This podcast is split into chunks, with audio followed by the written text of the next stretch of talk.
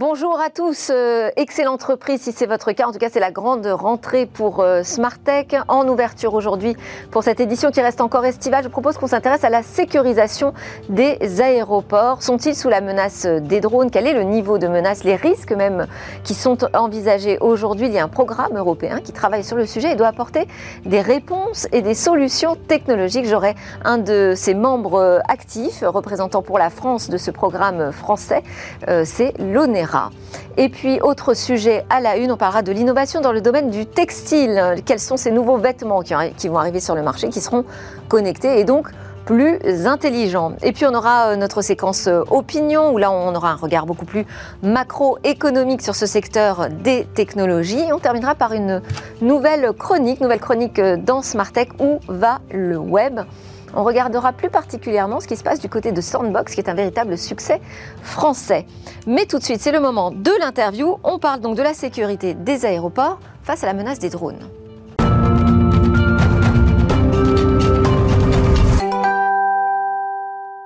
Alors, dans cette première partie de Smartech aujourd'hui, en plateau avec moi, Anne-Laure Mille, responsable communication de l'Union des industries textiles. Bonjour. Bonjour. Nous débattrons ensemble un petit peu plus tard des nouveaux futurs vêtements et textiles intelligents. Mais d'abord, on va écouter Fabrice Cuzieux. Bonjour. Bonjour. Alors, on va vous écouter à propos de ce projet européen pour la sécurisation des aéroports dans cette lutte anti-drone. Fabrice, vous êtes le directeur du programme drone à l'ONERA, qui est le Centre français de recherche aérospatiale. Est-ce qu'il y a véritablement aujourd'hui déjà une menace drone qui plane au-dessus de nos aéroports? Alors, en effet, au niveau de l'ONERA, donc cet Office national d'études et de recherche aérospatiale français, nous avons pris en effet ce risque vis-à-vis des aéroports exprimé très tôt, en fait. Notamment, on peut revenir à 2016, l'IATA, qui est l'organisation internationale du transport aérien, qui avait déclaré que la menace drone était la menace numéro 1 pour la sécurité aérienne, des opérations aériennes, en fait. Et donc, du coup, le fait est que juste après cette intervention, on avait eu, autour de l'aéroport de Roissy-Charles-de-Gaulle, un événement avec un drone qui était dans la zone d'atterrissage, en fait, d'un Airbus A320 qui, grâce au réflexe du copilote, a pu éviter Et là, c'était un simple accident? Alors, c'était un simple événement, on va dire, justement. Il n'y a pas eu de conséquences dramatiques, mais toutefois, c'est une vraie préoccupation. Ce que je veux dire, c'est, est-ce que c'était une menace? Est-ce que c'était un acte malveillant ou simplement un accident de pur hasard? Alors, justement, une enquête a été menée. On n'a pas pu déterminer, en fait, finalement, si c'était réellement un acte malveillant. C'est l'un des objets, justement, dans le cadre de l'étude ASPRID que l'on mène ONERA avec un certain nombre de partenaires européens. Donc, ASPRID, c'est le programme européen de lutte anti-drone pour sécuriser les aéroports. On en est, alors l'ONERA, c'est le représentant français aujourd'hui au sein de ce programme. On en est où exactement aujourd'hui ? Alors, du coup, avec nos partenaires, en fait, là, on était dans le cadre d'une initiative qui est financée par l'Union européenne pour avoir, en fait, une étude en prospective. Vraiment pour essayer de se plonger sur qu'est-ce qu'on peut anticiper en termes d'évolution. Puisque le marché des drones évolue à une vitesse grand V, vous l'aurez remarqué. Et donc on a de plus en plus de drones qui sont accessibles à tout un chacun. Bien entendu, on est obligé de regarder les évolutions réglementées et donc autorisées, mais aussi celles potentiellement malveillantes. Donc, pour faire un état, simplement des lieux, entre 2011 et 2015, les ASA au niveau européen signalaient 600 événements, justement, et rien que pour l'année 2019, on était à plus de 2000 événements. Donc forcément, on est obligé d'anticiper, en effet, l'augmentation de cette menace au fur et à mesure. Alors attendez, est-ce que vous m'avez dit 2021-2019 ? C'était pas dans le bon ordre, peut-être ? Non, c'était, pardon. Donc du coup, c'était 2011-2015, 600 événements, 2019-2000. 2019-2000 2000 événements. 2000 événements. D'accord. Donc vous voyez l'augmentation qui est quand même... Et le type de scénario aujourd'hui envisagé ? Le type de scénario envisagé, c'est l'ensemble des opérations, d'une part, qui sont autorisées, Donc du coup, là-dessus, on évolue dans un cadre réglementaire sécurisé. Et puis, on est obligé d'envisager, en effet, les intentions potentiellement malveillantes ou tout simplement inconscientes, de la part des usagers de drones qui peuvent simplement, comme des spotters, vouloir de plus belles images et donc s'approcher de nos aéroports. Et le risque, c'est quoi? C'est un risque de collision ou il y a d'autres menaces? Il y a trois, je dirais qu'il y a plusieurs types de menaces. Il y en a trois. En effet, on peut envisager des collisions avec le vol. C'est une première menace. Il peut y avoir des menaces sur les infrastructures et il peut y avoir en fait des menaces aussi sur les personnes. Le personnel, par exemple, opérant sur l'aéroport. Des transports d'explosifs aussi, j'imagine, sont envisagés? Alors, forcément, c'est une menace qu'on est obligé d'anticiper. Heureusement, aujourd'hui, on n'en a pas eu et on n'y fait pas face. Mais forcément, les technologies avançant, on est obligé d'anticiper ce risque et donc, justement, d'essayer de s'en prémunir au mieux. Donc, on met en place... Parce que comment fait-on pour neutraliser un drone aujourd'hui dans une zone très sensible, l'aéroport, on ne peut pas voler comme on veut. Non. Donc, qu'est-ce qui est envisagé comme solution? Et alors, encore plus compliqué, comment intervenir lorsque ce drone serait chargé d'une charge explosive? Alors, déjà, en fait, on met en place des systèmes de lutte anti-drone. Donc, au niveau de l'ONERA, ça fait des années qu'on travaille et qu'on essaye d'anticiper, justement, ces problématiques. Et il y a trois étapes dans la lutte anti-drone. La première étape, c'est déjà de détecter. Parce que, du coup, si on veut pouvoir intervenir, il faut, bien entendu, déjà détecter la présence de cet intrus. Ensuite, la deuxième étape, c'est l'identification. Parce que, comme je l'ai dit, il y a, y compris sur l'aéroport, et c'est un point sur lequel je veux revenir, je ne veux pas qu'on jette l'opprobre sur, justement, toute une filière très sérieuse et très consciencieuse qui apporte des services innovants pour les aéroports, et y compris pour leur sécurité, avec la filière drone. Mais donc, du coup, cette deuxième étape, c'est l'identification. Donc, être capable de discerner ensuite entre une opération autorisée, une opération malveillante, ou une opération, en effet... Voilà, comme je l'ai dit tout à l'heure, d'un inconscient. Et enfin, on passe à la dernière étape, l'étape de neutralisation. Dans le cadre du projet ASPRID, les chercheurs de l'ONERA, en fait, ont justement travaillé à ce que cette étape de neutralisation devienne aussi une étape plus intelligente. C'est-à-dire une étape de management, en fait, du risque pour trouver des solutions qui sont en adéquation à la menace.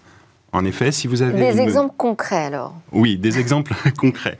Donc, du coup, si vous avez un drone, par exemple, qui est autorisé sur la zone aéroportuaire et qui, pour une raison technique, va dévier de sa trajectoire et entrer dans une zone à protéger, bien entendu, ce ne sera pas la même conséquence, en effet, qu'un drone qui aurait une intention malveillante. Ouais. Et il faudra adapter le type de réponse.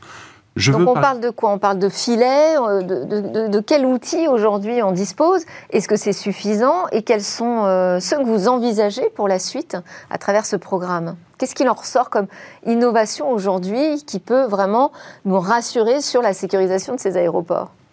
Alors, au niveau des systèmes d'intervention pour la neutralisation, en effet, aujourd'hui, on a un certain nombre de solutions qui sont développées, certaines qui sont d'ailleurs déployées d'ores et déjà sur nos aéroports.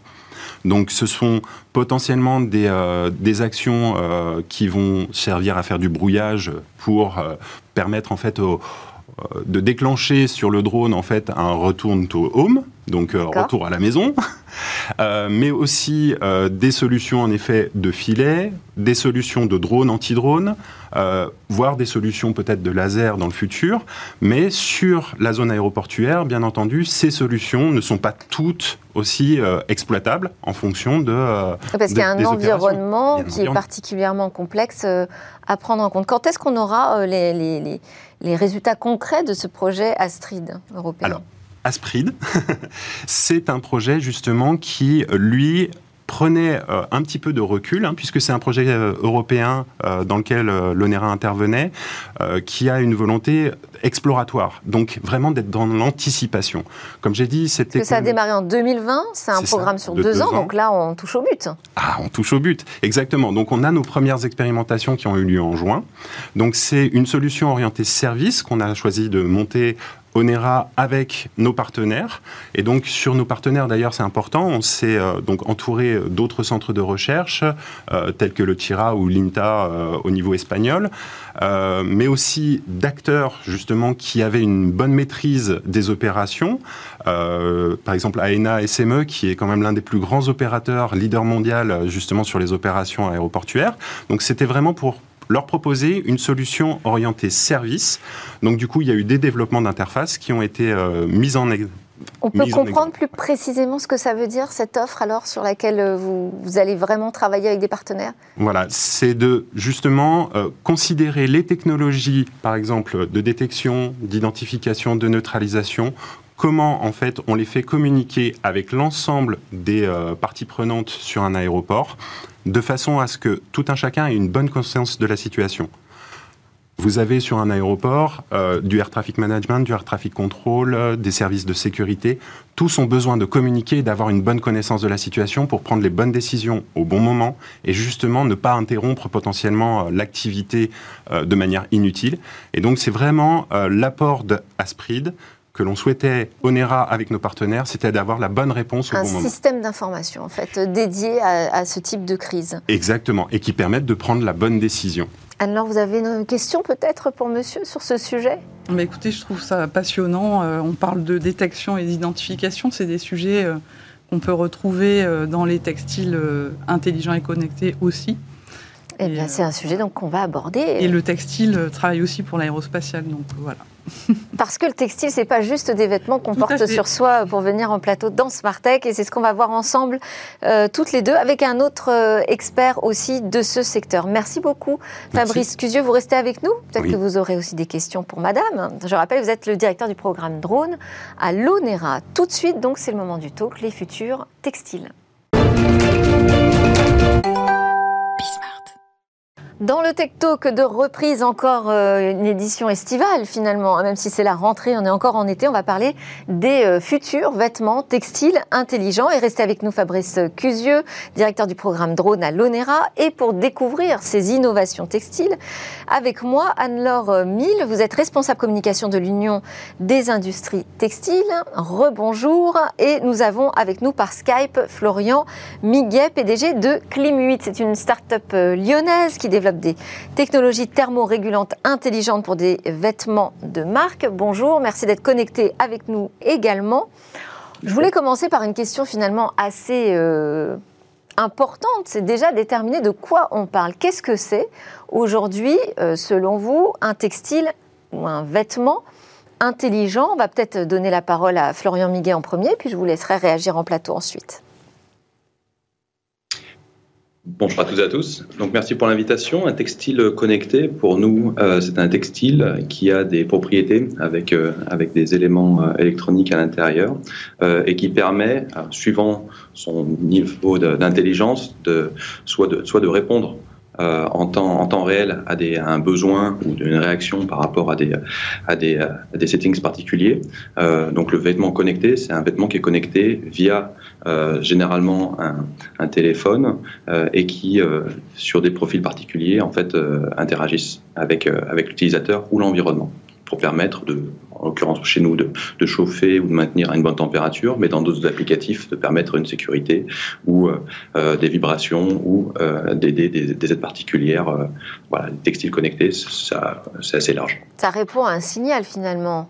C'est ça un textile connecté intelligent, Anne-Laure ? Ça permet de détecter également, donc pour élargir effectivement le textile. Vous les appelez les smart textiles d'ailleurs. Oui, ça nous plaît bien, nous. On peut parler de textile intelligent, on peut parler de textile augmenté également, donc les appellations diffèrent.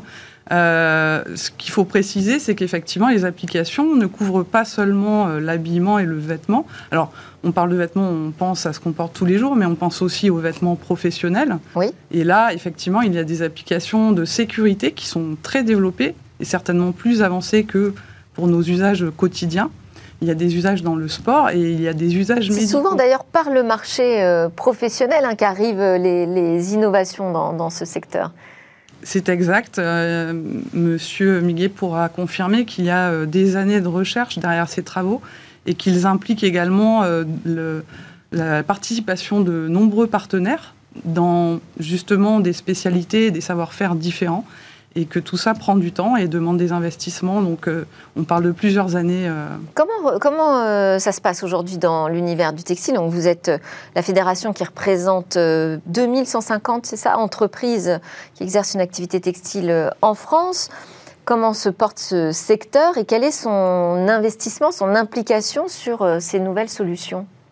Alors, le textile se porte bien. On reviendra peut-être tout à l'heure sur la situation en ce moment et la crise énergétique qui met un petit peu en difficulté toute l'industrie. Et donc, voilà, forcément, on est un peu dans cette situation d'attente. Alors, parlons-en tout de suite. Est-ce que ce contexte de crise économique, énergétique, est-ce qu'elle peut freiner justement ces investissements et ces innovations? Bien sûr, pour deux raisons. La première, c'est qu'aujourd'hui, ces entreprises donc, qui travaillent pour le luxe, la mode, l'ameublement, mais aussi beaucoup pour l'industrie en général et pour des applications médicales, vraiment dans le bâtiment, dans l'aéronautique, l'automobile, toutes ces entreprises investissent, recrutent, et elles investissent sur leur outil de production. Elles investissent pour améliorer leur, évidemment, tout ce qui est consommation énergétique. Mais là, on est dans des conditions extrêmes. Les coûts ont été multipliés par 10. En tout cas, ce qu'on attend pour 2023 est très inquiétant. Est-ce que, Florian Miguet, cette crise énergétique, en fait, les coûts qui explosent, hein, c'est principalement ça le problème aujourd'hui. Est-ce que c'est un frein aussi pour vous, start-up lyonnaise, qui travaille au développement de produits innovants? Alors, les coûts, la gestion des coûts, c'est toujours un vrai challenge. Maintenant, à partir du moment où vous êtes avec une valeur, vous avez une création de valeur, une valeur ajoutée dans la solution, dans le produit que vous proposez au général, plus la valeur que vous dégagez est importante, moins, je dirais, le secteur prix est important. Et tout à l'heure, quand vous parliez de certaines verticales, donc la verticale industrielle, la verticale défense, par exemple, sont des verticales aujourd'hui qui sont chez nous en forte croissance parce qu'en fait, on répond à un vrai besoin. On répond à un besoin. Et un vêtement, ou un textile connecté, ça consomme plus d'énergie aussi. Alors oui, ça consomme plus d'énergie d'un point de vue global en utilisation pure. Par contre, ça vous évite par exemple, sur un parti industriel, ça vous évite d'avoir un vêtement et pas d'en avoir deux ou trois suivant les besoins, suivant la journée ou suivant l'intensité. Ça permet d'avoir aussi en fait avoir un vêtement connecté, donc complètement personnel. C'est mon vêtement, et même si je travaille dans une grosse société, c'est mon uniforme quasiment. Ce vêtement-là, il est fait pour moi, et il répond complètement par rapport à mes paramètres. Et donc c'est ces paramètres-là qui font aussi que le vêtement connecté par rapport à un vêtement classique a une interaction et une propriété beaucoup plus forte. Donc d'un point de vue coût, oui, ça a un coût plus important. Oui, nous avons décidé, nous, de revenir en France. Alors, on a commencé en Europe, on a commencé en Asie. Deuxième étape, ça a été en 2022 sur l'Europe de l'Ouest. Et en 2023, on produira, nous, aussi en France, avec un partenaire français. Donc, c'était notre vocation. Et le fait, maintenant, d'avoir une automatisation, une industrialisation qui commence à être de plus en plus forte, prête, nous permet, en fait, quand même de compenser. Et la hausse de la volumétrie nous permet de maintenir, de pas trop ou très peu augmenter. Mais par contre, on a d'autres objectifs autres que, je dirais, le pur coût de l'énergie. C'est des challenges sur l'industrialisation en France, sur justement cette scalabilité, trouver des partenaires qui nous permettent d'intégrer de l'électronique dans du textile, ce qui est nouveau dans l'industrie, globalement textile, et de faire ça à grande échelle. Plusieurs dizaines ou centaines de milliers de pièces. Il y a un autre point sur la question énergétique, c'est la responsabilité environnementale aussi de tous ces nouveaux vêtements connectés. Alors en France, on travaille beaucoup sur le textile biosourcé. Tout à fait.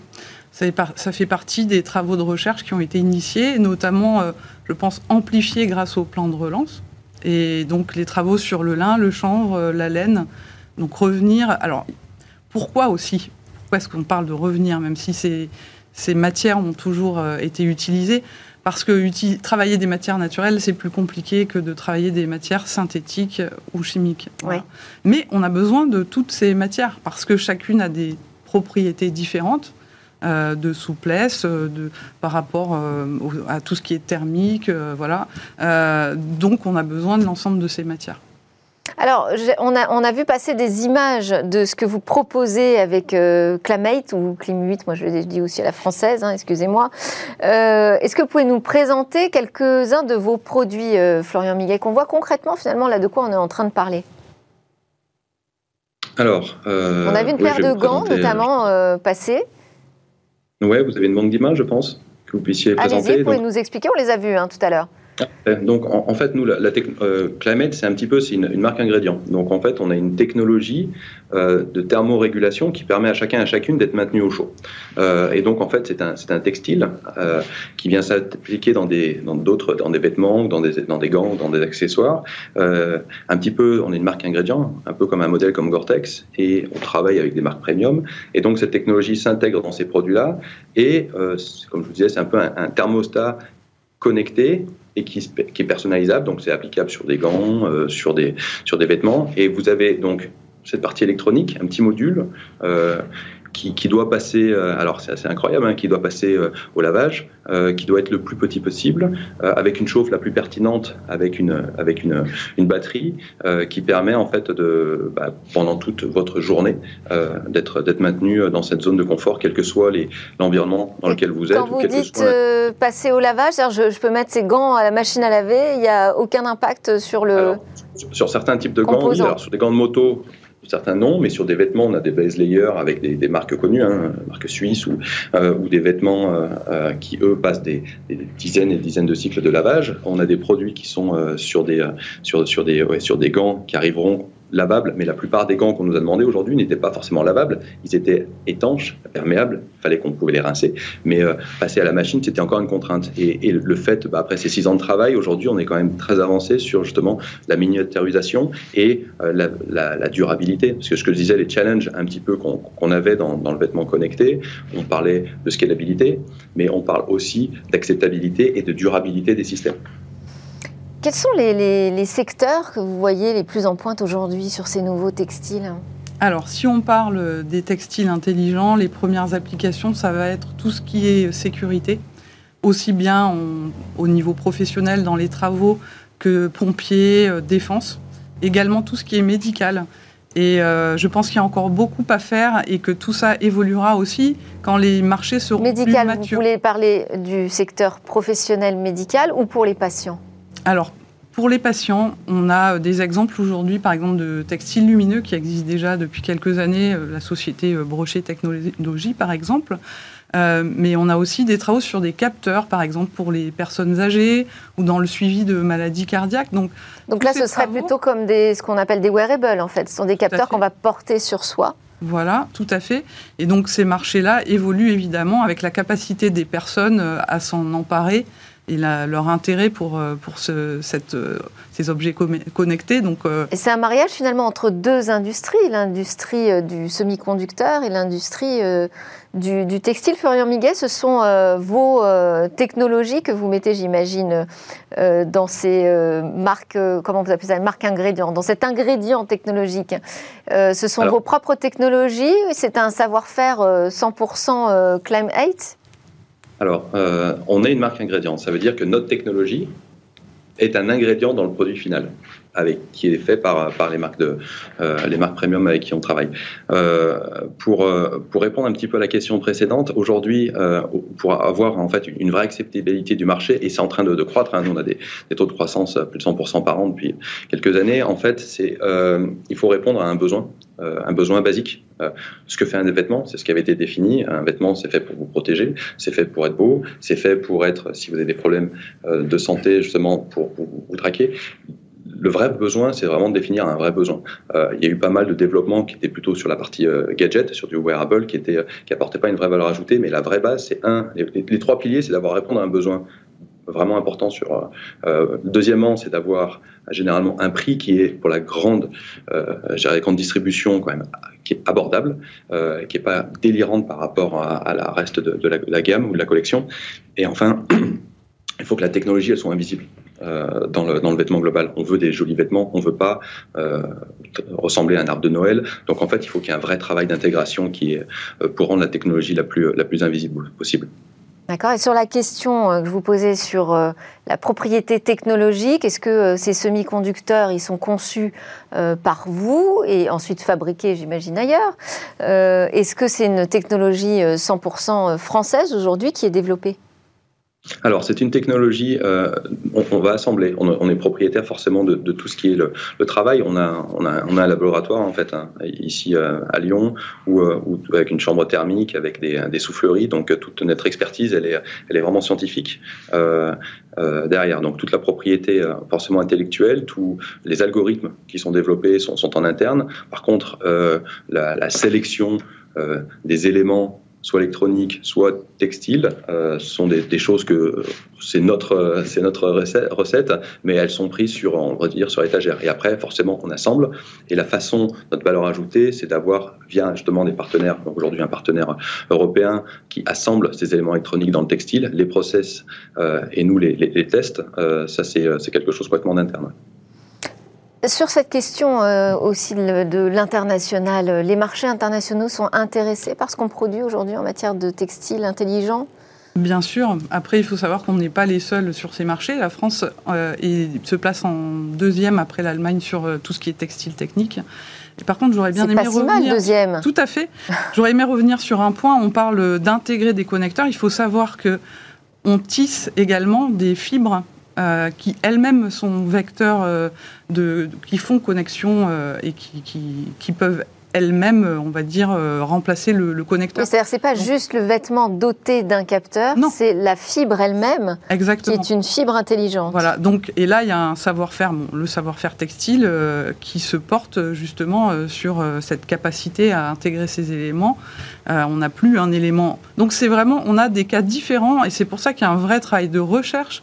Et qu'il est essentiel que des partenaires de milieux différents et qu'on puisse s'appuyer sur l'IFTH, notre centre technique, sur le CETI par exemple, qui travaillent sur ces sujets avec l'utilisateur final, comme vient de le rappeler M. Miguet, c'est quand même au final le besoin, hein, mais également toutes les compétences de chaque acteur sur son propre domaine de compétences.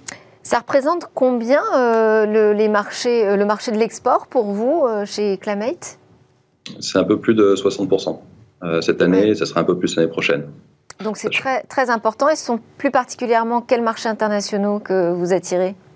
Alors, on a une répartition Europe, hein, donc France inclus, qui est à peu près du 50-50, Europe du Nord et Amérique du Nord, enfin Europe, pardon, et Amérique du Nord. Donc, vous avez des marchés, donc le marché nord-américain, USA, Canada, qui est important. Et après, on a une forte accélération dans les milieux, enfin dans les pays scandinaves et classiques. Hein, enfin, on fait du thermique, ça fait un peu sens. Et les pays, donc Allemagne, Suisse.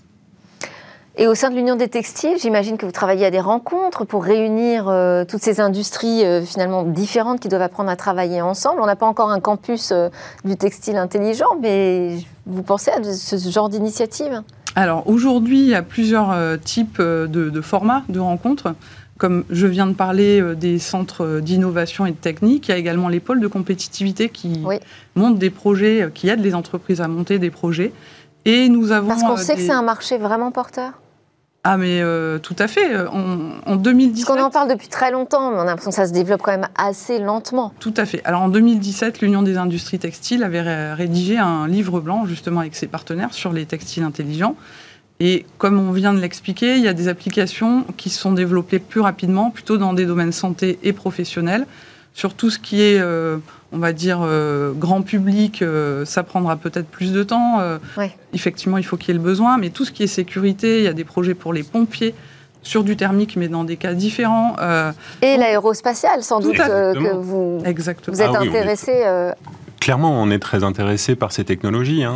On a besoin d'avoir, pour le suivi de la santé des opérateurs, de leur niveau de stress ou des choses comme ça. Et ce sont en effet des éléments qui peuvent être progressivement intégrés dans les vêtements. Et donc, du coup, c'est une technologie qui est très intéressante, y compris pour le secteur de l'aérospatiale.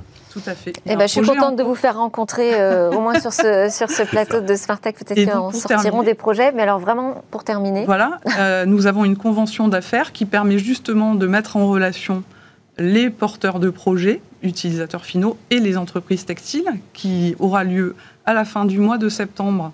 Donc, 27-28, 6 textes. C'est entendu. Voilà. Merci beaucoup à Florian Miguet qui était connecté avec nous depuis Lyon, le PDG de Clim8 ou Clim8 si vous voulez l'entendre en français, et Anne-Laure Mille, responsable communication de l'Union des textiles, de l'Union des industries textiles, pardon. Et merci aussi à vous d'être resté, Fabrice Cuzieux de l'ONERA. Juste après la pause, on se retrouve pour une séquence opinion.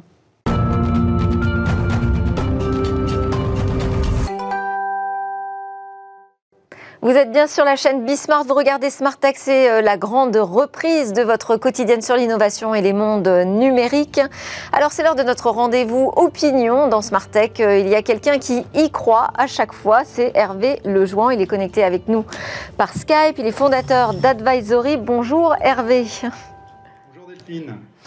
Alors, les rentrées précédentes ont plutôt été marquées par des bouleversements et des événements tragiques, mais avec des impacts quand même assez contrastés finalement sur le secteur de l'innovation. Effectivement, en effet, la pandémie du Covid, le conflit russo-ukrainien, le changement climatique très perceptible cet été, autant d'événements qui n'étaient pas prévisibles, et ont frappé de plein fouet les individus dans leur vie quotidienne, l'économie mondiale et nos consciences. En premier lieu, l'économie, tout d'abord. On nous avait prédit, il y a quelques années, qu'on rentrait dans un monde sans croissance, où les taux d'intérêt resteraient proches de zéro ou négatifs, et finalement, la pandémie puis le conflit russo-ukrainien ont bouleversé tout ça, ont renversé la table, si on peut dire, puisque aujourd'hui, on rentre dans un monde inflationniste, voire ce qu'on appelle stagflationniste, c'est-à-dire peu de croissance, avec de l'inflation. Donc, alors, ça a une conséquence, pour revenir à l'innovation, ça a une conséquence sur la technologie et l'innovation, c'est que les investissements aujourd'hui et les financements dans les entreprises ont fortement ralenti, et ce qui est déjà très perceptible aux États-Unis et en Europe, et je reviendrai là-dessus. D'autre part, il y a le conflit russo-ukrainien, avec, et aussi les tensions autour de Taïwan, qui ont ravivé des querelles qu'on pensait disparues. C'est-à-dire que, et donc, finalement, ont ravivé aussi un sentiment de souveraineté. Et au-delà, finalement, des conflits physiques qui sont dramatiques, eh ben, on est rentré, en fait, dans un monde où la désinformation et les cyberattaques sont devenues des armes courantes, redoutables et utilisées couramment, à la fois par des individus avides, finalement, de gains, mais aussi par des États pour de la déstabilisation.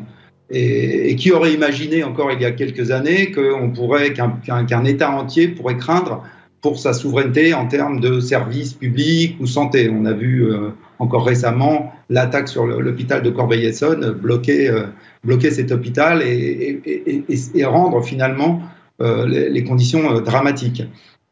Donc ce qu'on a fait en fait dans ces dernières années, c'est qu'on a avancé à marche forcée dans une transformation digitale absolument nécessaire, mais la sécurité a été souvent mise de côté et au second rang, et nous risquons de payer très cher aujourd'hui et demain. Et quant au climat, ben finalement, le climat, je crois que tout le monde a pu voir cet été les conséquences potentielles du changement climatique, avec des conséquences directes sur les personnes, les espèces animales, la faune, la flore, mais aussi via des événements finalement complètement incontrôlables. Et puis sur la production, encore une fois, on revient à la production agricole, bovine à venir, avec des tensions sur ces marchés agricoles. Bon, mais Hervé, vous êtes du genre à voir quand même le verre à moitié plein. Selon vous, ces solutions technologiques qui arrivent, cette innovation dont on parle dans Smartech, elle peut nous aider à traverser quand même ces événements? Oui, bien sûr, parce qu'en fait, si on regarde un petit peu, si on refait l'histoire un petit peu de la technologie dans ces 25 dernières années, on se rend compte qu'elle a été essentiellement dédiée à la facilité. Je prends ce terme volontairement. Pour les individus, bah, facilité de trouver, de chercher via les moteurs de recherche, de communiquer via les messageries instantanées, les réseaux sociaux, d'acheter et de payer avec du paiement sans contact, des sites e-commerce accessibles à n'importe quand et n'importe où. Donc, mais aussi pour les entreprises, hein, avec cette transformation digitale, c'est la facilité de collaborer, que ce soit avec ses employés, ses fournisseurs, ses clients, d'automatiser énormément de process. Mais finalement, toutes ces technologies développées dans ces 25 dernières années, encore une fois, je le répète, on fait l'impasse sur la sécurité. Mais ce qui est très intéressant finalement, et sur les aspects climatiques, parce qu'on n'a pas trop tenu compte effectivement de la consommation énergétique ou des impacts en termes de CO2. Mais par contre, et c'est là où je reviens à ces événements, et c'est là où je reviens à l'aspect positif, bah, ces événements dans ces 2 dernières années, ou 3 dernières années, eh ben, ils nous font prendre conscience. Et donc quelque part, en renversant comme ça, en bouleversant tout, eh ben, finalement on revient à des opportunités. Et la sécurité, typiquement, redevient un élément stratégique et important dans les entreprises, qui est nécessaire pour prendre des décisions, d'ailleurs demain, pour acheter des solutions. Et puis le climat, bien entendu, tout le monde se pose maintenant la question si ce qu'il va faire va avoir un impact. Donc, et là, à partir du moment où il y a un mouvement de ce type-là, eh ben, l'innovation s'accélère, parce qu'on va chercher des solutions pour résoudre ces problèmes, et c'est à marche forcée. Mais alors, est-ce que très concrètement, hein, vous voyez des initiatives qui peuvent porter justement ces changements profonds? Ben, on en a quelques-uns, et je vais prendre, pour étayer mon propos, je vais prendre 2 initiatives qui sont françaises, mais il y en a dans tous les pays au niveau mondial, hein. Donc la première, c'est concernant la sécurité. Le président de la République et le gouvernement, il y a quelques années, ont décidé de lancer le campus cyber, donc, qui a été inauguré en février 2022. Et avec des objectifs et des moyens ambitieux, et surtout un écosystème qui à la fois comporte à la fois des grandes entreprises stratégiques, mais aussi des chercheurs, l'État et des startups, bien entendu, où là l'innovation revient. Et tout en travaillant avec des régions comme la Bretagne, qui a toujours été très à la pointe sur le secteur de la cybersécurité. Donc, et ces investissements dans ces entreprises n'ont cessé de croître ces dernières années. Alors c'est là où effectivement, avec la crise actuelle, il va falloir continuer, mais effectivement, il y a eu énormément d'investissements dans la cybersécurité.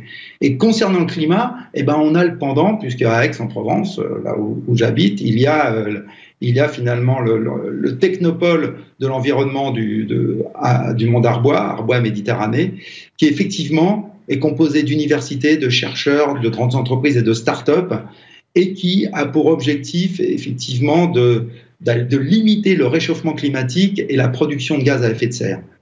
Et d'ailleurs, ce qui est très intéressant, c'est qu'il est classé 4e au niveau mondial sur les technopoles liés à l'environnement. Donc la France est extrêmement bien positionnée. Et il y a déjà plus de 100 startups qui s'attellent à essayer de résoudre ces systèmes et ces problèmes. Donc on voit bien que l'innovation, donc finalement, moi ce que j'en retire, c'est que oui, il y a une crise que personne ne peut nier, mais finalement, cette crise, elle génère et elle va générer de l'innovation pour trouver des solutions à la fois dans le domaine de la sécurité, dans le domaine du climat. Eh ben, on vous attend sur ce registre. Merci beaucoup Hervé Lejouan, fondateur d'Advisory, pour votre regard qui y croit dans Smartech. À suivre, c'est notre nouvelle chronique Où va le web ? On s'intéresse au monde des métavers. Où va le web? Donc c'est notre clin d'œil quotidien de fin d'émission sur ces futurs possibles, avec chaque jour Eva Bensadi qui nous raconte une histoire de ce qui se passe dans le métavers, dans le Web3. Aujourd'hui, elle va nous parler d'une star française, The Sandbox, et nous expliquer pourquoi un tel succès. Salut à tous, aujourd'hui je vous parle d'une plateforme dont vous avez forcément entendu parler si vous vous intéressez au monde intrigant et mystérieux du métaverse. The Sandbox, les marques et les célébrités s'y ruent depuis des mois et je vais vous expliquer pourquoi. Le métaverse, vous le savez, c'est cet univers 3D et immersif dans lequel vous pouvez interagir par le biais d'avatars. Eh bien, The Sandbox, comme son nom l'indique, est une sorte de bac à sable, autrement dit un terrain de jeu vierge à exploiter par les internautes. Lancé comme un simple jeu vidéo en 2011 pour interagir avec d'autres joueurs, la jeune entreprise française a pris le tournant du Web3 en 2018 et va donc aujourd'hui beaucoup plus loin. Et oui, car ce n'est pas pour faire gambader leur avatar dans un monde imaginaire que cette plateforme intéresse les marques, mais bien pour son potentiel commercial. Elles veulent toutes y faire briller leur logo. Alors, comment ça marche? Eh bien, The Sandbox est un terrain virtuel immense où il est possible d'acquérir des parcelles. On pourrait presque l'appeler le plus grand promoteur immobilier du métaverse. Ces morceaux de terrain virtuel peuvent être utilisés pour diffuser des jeux, créer des expériences multijoueurs, des logements également ou encore des communautés et bien sûr vendre des produits. Ces parcelles, on les achète en crypto-monnaie, des Ethereum et les NFT sont également utilisés comme titre de propriété. Et la plateforme compte déjà plus de 300 marques au sein de son univers numérique. AXA, Gucci, HSBC, Warner Music, Adidas, Carrefour ou Ubisoft ont dépensé des sommes considérables pour figurer parmi les 20 000 propriétaires de l'une des 166 464 parcelles disponibles. Les prix sont élevés, vous l'aurez compris, mais rien n'empêche un particulier d'acheter lui aussi son terrain et l'exploiter comme bon lui semble. Visuellement, à quoi ça ressemble? Rien de révolutionnaire pour le moment. Le graphisme est simple, cubique et enfantin à la manière de Minecraft et tout le monde peut y accéder sans casque de réalité virtuelle. Ainsi, vous et moi pouvons nous balader dans The Sandbox et croiser toutes les marques à l'instar d'un grand centre commercial à ciel ouvert. Pour le moment, le succès auprès des utilisateurs semble être au rendez-vous puisque The Sandbox compte près de 40 millions de téléchargements et plus d'1 million d'utilisateurs actifs par mois. Elle réalise également en 2021 $200 millions de chiffre d'affaires. C'était Smartech, merci à tous de nous suivre pour cette nouvelle saison 3 de Smartech. On est sur Bismart, on est en podcast, en replay. Vous pouvez nous suivre quand vous voulez. À demain.